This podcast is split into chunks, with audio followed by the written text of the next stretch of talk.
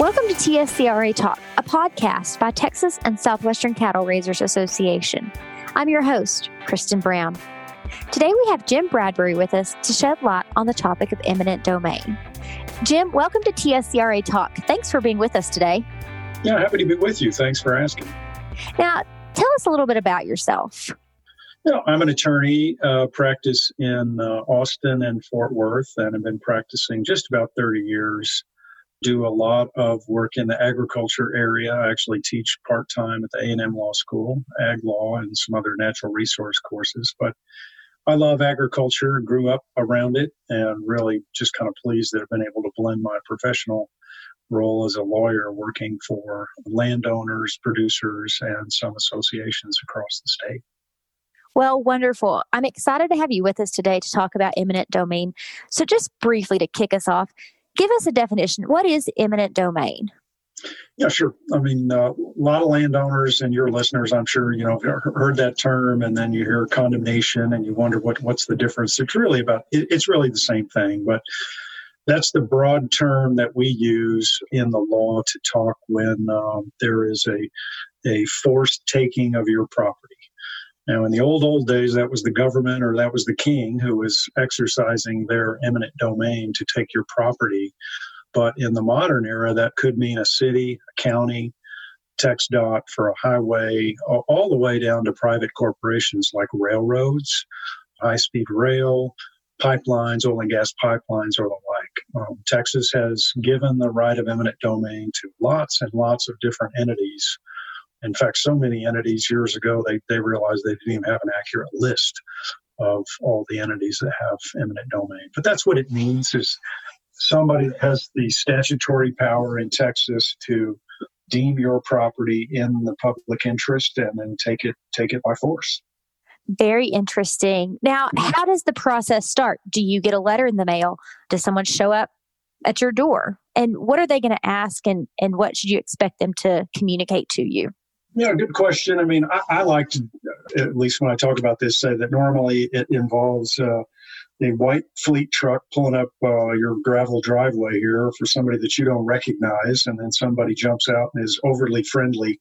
And that doesn't happen in all cases, but that's that's the way it happens most of the time. Where there is a, he's a right of way agent, and his job, uh, he's been hired by the company to come and make nice with you and tell you how pretty your cows are and, and, and exchange a check in exchange for a signed agreement. You may get a letter first off, but many, many times it's a it's a negotiation right of way agent who's going to start the door knocking process and starting what is a period of negotiations between the landowner and the company. But that's really a critical phase in the eminent domain process uh, because that's your first indication that hey, something serious and legal uh, is about to take place regarding my property. And, uh, you know, a lot of landowners, in my experience, they, they, they get frustrated, they get mad, and kind of want this whole thing to go away and tend to ignore that process. But it is an important time, I like to say, get over being mad and start being smart when, uh, when you get that first knock at the door. That makes sense. So it's not something to just ignore. No, you really can't. I mean, and when you're in that situation, you you, you know you want to close your eyes and make it go away, but the nature of eminent domain, there are substantial rights uh, in, in favor of the entities that, that, that do these projects to, in essence, draw a line through your property. So that's why I say you've got to get smart, communicate, and you know we can talk in a minute about getting assistance from others. But as a landowner, you really have to get engaged. As frustrating as it is, it's unwise to ignore this and and not be talking with them because while you're ignoring it, they're they're moving on. They're progressing. They're negotiating your rights with your neighbors and others, and and you'll be sort of the last person left on the island if you don't. That makes sense. What is the the first step once you have that initial visit, that initial contact has been established? What do you recommend to landowners? You know, and one thing I'll say that, that could happen very early is a permission to survey. And I just wanted to say a couple of things about that because it's a confusing area. Many times, the very first contact you'll get is somebody that says, Well, we really want to come on your property and, and do a survey. And uh, almost all landowners in Texas do not like strangers just jumping over their fence and hopping on their property. But I will tell most of your listeners that that any entity that has the power of eminent domain really has the power to come on and survey, and that can happen very early, well before they're negotiating for right of way. But my quick advice on that is that they'll typically hand you a form that says, "Hey, sign here and tell tell us you give permission." You have the right to draft your own agreement, set your own conditions, and say, "Yes, you can come on and survey, but I want to see proof of insurance. I want you to call me on my cell phone when you arrive, when you leave." I want to know the names uh, of the companies that are going to be on my property, no cutting of trees, that sort of thing. So just wanted to point that out because many times you know, there's not any laws on the books that, that are landowner friendly to figure that out. And tragically, if you know, do like my dad would tell them to say, no, you can't come on my property. Many times they will go and sue the landowner to get a temporary restraining order to get on the property. It's a terrible start to a, a hard process. Sure. So it makes sense to do your due diligence to try to work with them and but also be smart about it and make sure that it fits your requirements for coming onto the land. Yeah. And you know, on that note, you know, if you're if you find yourself in this situation, you know, most most rural landowners and folks in agriculture like to uh, keep their business to themselves, pretty self self sufficient. Don't like to ask for help, but this is a time when uh, you know reaching out to to help, and that can run the gamut from uh, looking at, at, at, plenty of online resources that may be there through cattle raisers, through Farm Bureau, through AgriLife Extensions, got some good stuff out there. Uh, talk to your neighbor, maybe a real estate appraiser, real estate broker, somebody that's been through it before, all the way in, in, including an attorney that has experience in the area to reaching out. And, you know, it, it, it's a time to gather information because the landowner is disadvantaged. This is new to you it's a legal process, and so you really do need to be seeking some sort of outside advice uh, from from one of those sources if you find yourself in this situation. It most definitely sounds like it would be valuable to connect with someone who has experience and knowledge in this type of situation. Looking forward, how do the negotiations proceed and how should a landowner handle that aspect? Yeah, let's you know take it. There's there's kind of a, a standard pattern that these follow, and from that first knock on the door, you're looking at you know usually what amounts to a couple of months worth of back and forth with this right of way agent, where he'll say, "Look, you know we're we, are we are coming on your property. We think we need five acres through here." He's got a checkbook in one hand and an easement in the other hand and he'll make you an offer and normally that first offer will be sent to you in letter that'll say look we we need this many acres and here's our offer and it'll include the easement and that's a period of negotiations back and forth i mean the law requires these companies to engage in bona fide negotiations which means real negotiations with the landowner so as a landowner you need to you know, if you don't have a lawyer and, and don't want to get one, you're on the front line. So you're going to need to negotiate back and forth, counter them. Obviously, the idea is to get the uh, the price you're being paid up to the highest point that it can be. That's a fair price for what they're getting. But at the same time, and this is something that's overlooked a lot, Kristen, is uh, the the terms of the easement.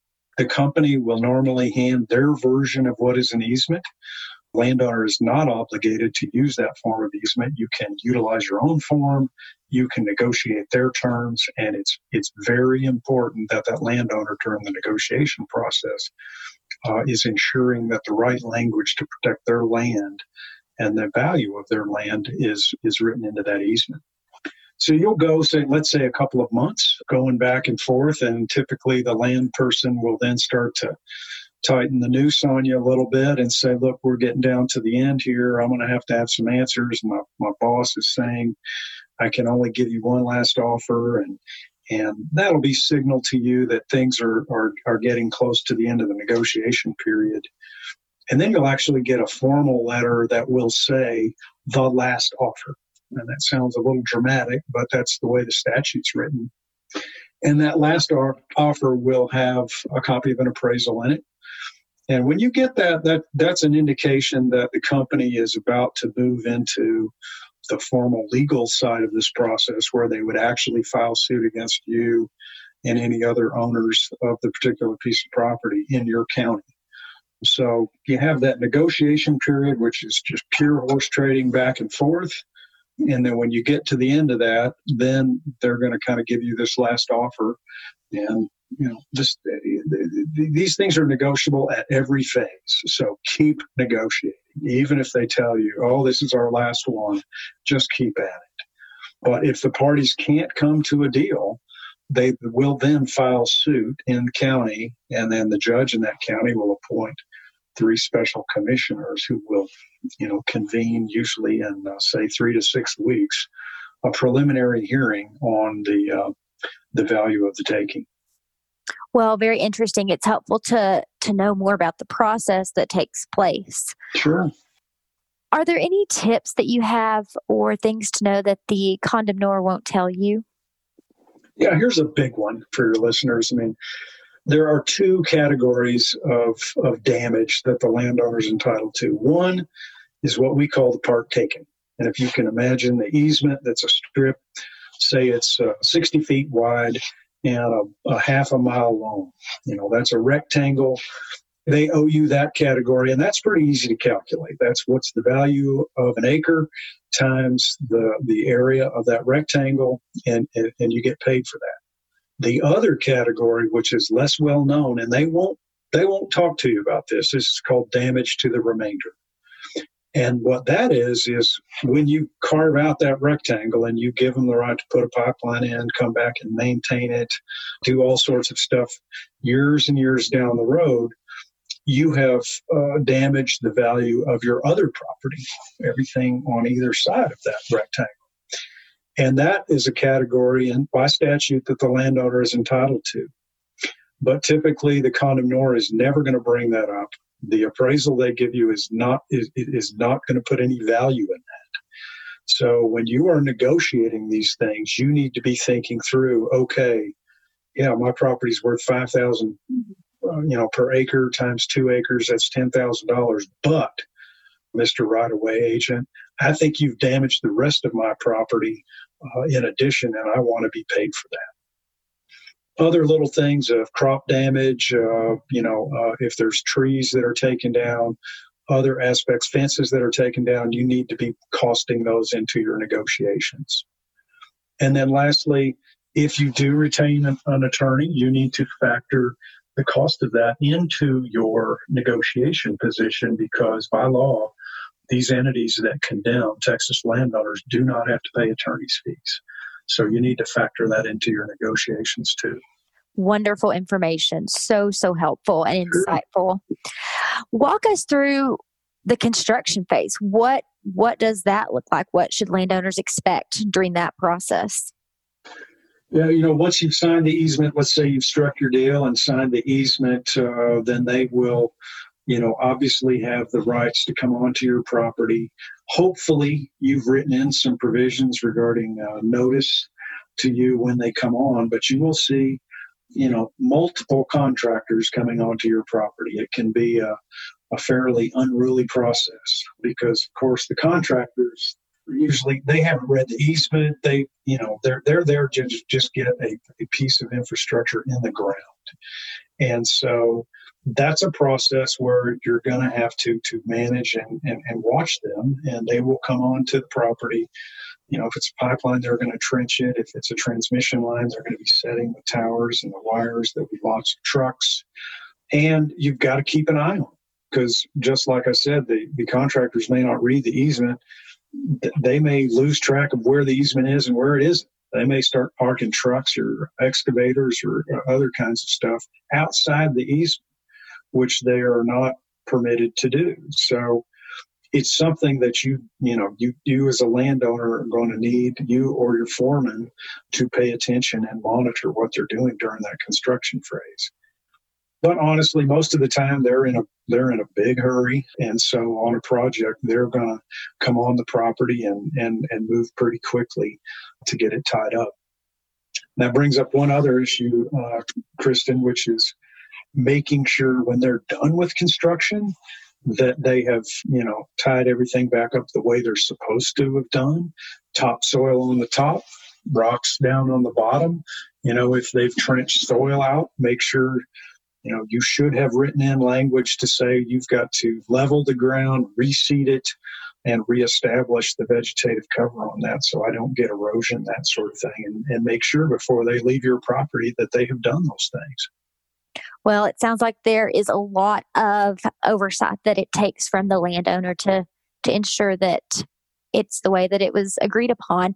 What if there are problems? What if they don't honor the provisions of the agreement? Yeah, no, I mean, this, these things can be, I don't mean to make light of it, but they can be like having un, unruly teenagers on, in your property. They're just going to do whatever it is they please you know, the first phase is, of course, get a hold of somebody at the company if things are not going well and and they're not paying attention. Uh, get a hold of somebody at the company and say, look, we've got a we've got an issue, and you need to get your contractors in line.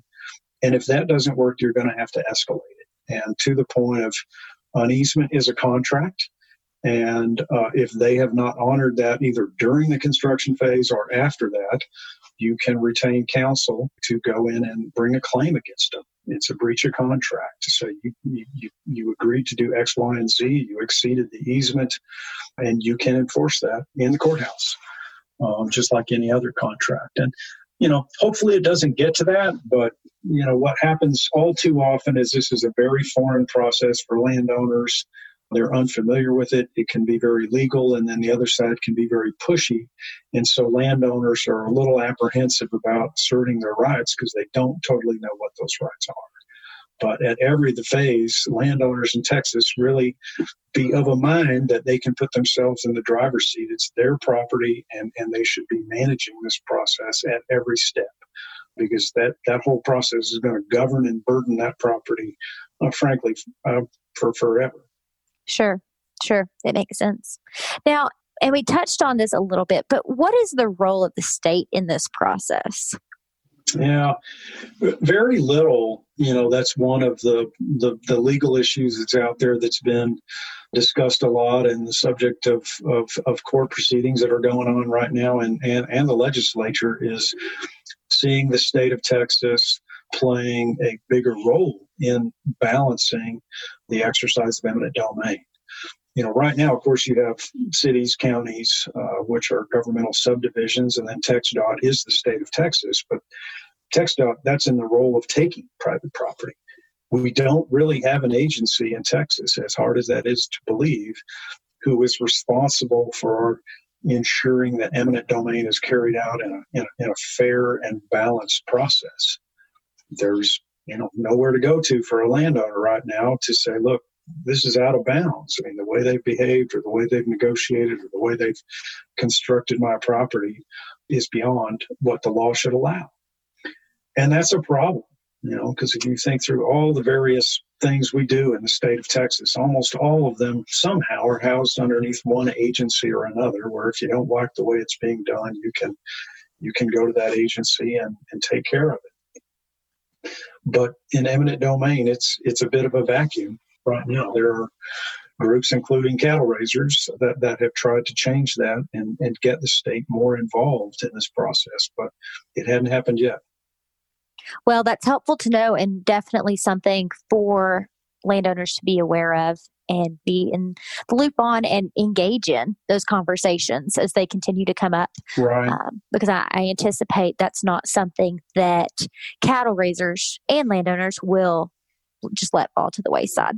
No, it's a it's a hot topic. If you go out and talk to landowners in all parts of the state, this uh, two, two issues that are on their minds forefront. One is water, and the other is eminent domain. And so it's going to get fixed but it is a, a major problem uh, right now that landowners really don't have anywhere to turn to in terms of the state responsibility for how this is being done. Sure, sure. Well, is there anything else that we have not covered that is valuable for our listeners to know? No, I, I, don't think so. I've really enjoyed talking with you about it. I would just wrap this up by saying, look, if this if this has happened to you, you know exactly what I'm talking about. If it hasn't happened to you, really, once it once it does begin to unfold, don't lose hope. Don't feel alone. Don't feel vulnerable on this thing. Reach out and get some help from association like Cattle Raisers to your county judge, AgriLife uh, attorney, or otherwise. A lot of people have been down this road. And there are ways to do this where you will feel more in control and not that it's being taken from you. So just offer that sense of encouragement to landowners. Because as we grow here in Texas and we continue to have more and more people coming here, we're going to have a lot more road widening, a lot more pipelines, a lot more transmission lines, all these kind of things which are going to be taking place on private property. So we will see more and more Texans have to go through this process in the years to come. Jim, thank you so much for sharing your knowledge with us today. We appreciate your time. And it sounds like this is a topic that will remain top of mind for landowners. Joining me now is Jeremy Fox out of the TSCRA Austin office. Jeremy, welcome to the podcast. Hi, Kristen. Thanks for having me back. Now, we're actually going to continue the conversation about eminent domain. Jim talked about property owners and how they can navigate the current eminent domain process, but TSCRA is working to change that process. Tell us more. Well, you're absolutely right. And Jim did a fantastic job of laying out kind of how to navigate the process that, that exists. But unfortunately, that process, as it is now, is extremely unfair to Texas property owners. Uh, it really gives every advantage in the process to the people who are doing the condemning. And in a state like Texas, where private property rights are really sacred, that's just not right we really need to fix that process, especially when it's a private company who is going to profit on the taking of your land. That's a that's a hard pill to swallow. And so we need to change that, make it more equitable for landowners and inject some fairness and transparency and accountability into that process so that Texas property owners can trust the state is looking out for them when these kind of things happen. And of course, the important thing here is that you need property to raise cattle and you need cattle to feed this country. And so the implications of not fixing this are huge. So we really need to uh, get this right. Well, it makes sense that eminent domain would be a top priority for cattle raisers. It is. It really is. No matter where we go, we get the opportunity, fortunately, with our jobs to talk to a lot of members in a lot of different places in the state. And whether we're getting a phone call at our office or whether we're out on the road at a ranch gathering somewhere in the state, the number one thing that people come and talk to us about is eminent domain. They're concerned about what's happening to their neighbors. They're concerned about what has happened to them, what may happen to them. And uh, as the state grows, as we enjoy this renaissance in energy that we have had for the uh, last number of years, the problem is only going to continue to grow as we provide for the energy that the state and country needs. What advice would you give landowners from the perspective of TSCRA? Well, we get a lot of calls on this and talk to a lot of folks, uh, like I said, and Jim mentioned it, but he probably wasn't emphatic enough about it. My number one piece of advice, if you call me and ask what to do, if you are faced with eminent domain, hire an attorney who specializes in this subject.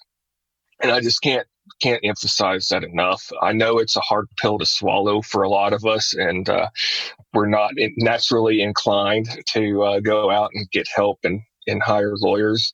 But I can tell you that going this route is going to be the absolute best way for you to make sure that you, one, get a fair offer, and probably more importantly, that you protect yourself and your property and your future generations because getting the details right in that easement contract are so, so important. Well, and it sounds like the details are exactly what can make the situation complicated, even more complicated. It's uh, helpful to have somebody who really understands and can work within the nuances of the process that we have. Most definitely. Now, tell us a little bit about how members can get involved in this process. Well, as I'm sure you know, TSCRA is going to be at the Capitol for the upcoming legislative session. We're going to be working with other organizations and landowners to bring legislation forward that will improve this process, that will interject that transparency and fairness and accountability that we deserve. But ultimately, whether or not that passes is going to be up to the Texas Senate and the Texas House of Representatives. And so, you, in the meantime, I would suggest if you are concerned about this issue that you contact your state senator, that you contact your state representative and explain to them why you are concerned, explain to them that this is a priority for you and you want it fixed and you're going to be paying very close attention to how they they proceed on this issue during the upcoming legislative session. It's so important that those folks hear from you and uh, know that it's a priority for their constituents. Jeremy, thank you so much for your time today. It's helpful to understand more about this process of eminent domain and things that need to be changed in ways that we can engage. I encourage our listeners to learn more about TSCRA or to become a member, visit tscra.org.